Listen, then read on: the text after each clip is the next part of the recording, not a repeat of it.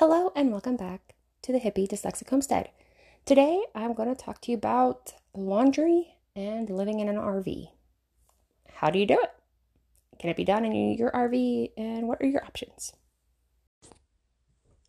Hey guys, so today we went to the laundromat mm-hmm. and you may think, is that the only option? Like you live in an RV, are there options to washing your clothes or what are the options? So in in our fifth wheel and in some different um, RVs, they do have a washer and dryer connection. Now these are going to be really small for the most part. All the ones I've seen, it's like four or five jeans type of thing. Like you're really small. Um, and for me, my fear was because it's it is in my closet. One, it's going to take up my closet and two, my fear is like the washer having issues and like leaking everywhere, mold and mildew. So I really wasn't down with the idea of having a washer and dryer. At first I was, but then when I started researching, it, I really decided not to go that route. Um, and I really like having the space because my daughter shares my husband and I's closet. So it's already small, and with her stuff, it's even smaller. And I don't know, I just don't see it as being a really good setup for us, not living full time at least. I have seen some people where they have taken their outdoor kitchen. So um, some RVs have like an outdoor kitchen area, and they have taken that and like basically put a mini washer in that. So you could do that, but we're going to be using our outdoor kitchen. So that really, I'm not really thrilled with that either. There are like I don't want to call it like washers that they're like you could pedal them or something or like hand wash them. Of course, there's like the old where you just put in a bucket or put in a black bag with some soap and just shake it around, you know. All of those are options as well.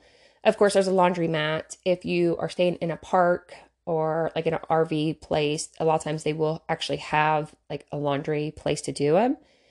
Um, so there's there are several options. So w- uh, there's also the option of getting your own, if you're stationary, like on your own land, having like a separate building, like a small building shed with a washer and dryer and doing it that way as well. So there are many options. Drying, if you don't, if you use the washer but not have a dryer, you can um, put them on the clothesline, which I love that idea. I love putting my clothes out in the sun and letting them dry. Of course, that only works when it's good weather. So you have to time it. Um, so we go to the laundromat about once a week and I will say I feel like it's expensive um like for a big washer which would probably be to me I feel like it's like two loads of my old big washer but it says it's a six load six loader and it's about like 850 to wash it. And it washes like within 20 minutes and then you put it in the dryer which the dryer I feel like takes forever and that's where I feel like a lot of money spent. I could be wrong. Um, I've learned to take my um, clothes and divide them up into two or three dryers because it dries faster. And then I put them in for like 20 minutes and then I check them. And if anything's dry, I take it out. And so, it, I try to basically not over dry my clothes. One, because it causes more static in your clothes and it can cause more like issues like ruining them or whatever. Um, but also because if they're dry, I don't want to keep paying for them to just continue to get dry. So I'll take whatever out and then start it um, again.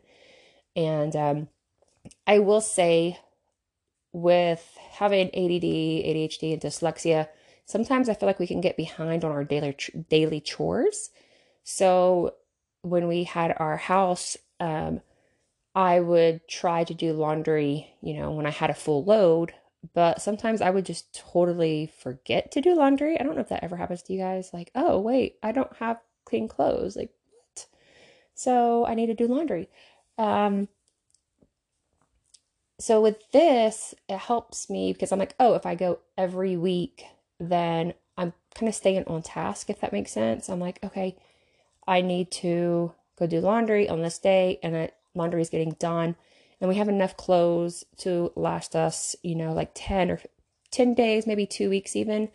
So that's been our, like, that's what we've been doing. And it's been working out because I'm able to go there, get it done, wash everything, dry everything, fold everything, which I don't know about you guys, but I've always struggled with like actually putting clothes away. I'm like, okay, washer's done. Let me put them in the dryer. Or sometimes I would forget that they were in the washer for like two or three days. Like that's horrible. So then I have to dry them and rewash them. And then a lot of times I used to like put them in the dryer and I don't know about you guys, but I would be like, oh, they're in the dryer. Just start them again and de-wrinkle them. Oh, that was like three days ago. They're all wrinkly. Let me just do that again. And so the clothes weren't actually getting put up. Where now this has actually been a pretty good setup because I'm like going there, washing, drying, folding because I don't have anything else to do while things are washing and drying. So I'm like folding at the same time, putting them in everybody's own little baskets, like dividing them up. Like I put all the wash machine, or I'm sorry, like all of the um, kitchen stuff in one pile, all of the lawn uh, like towels in one pile. You know, everybody has their own pile, and it's been really awesome. Like I get it done like within three hours, and we have laundry for like the whole week. it's pretty awesome.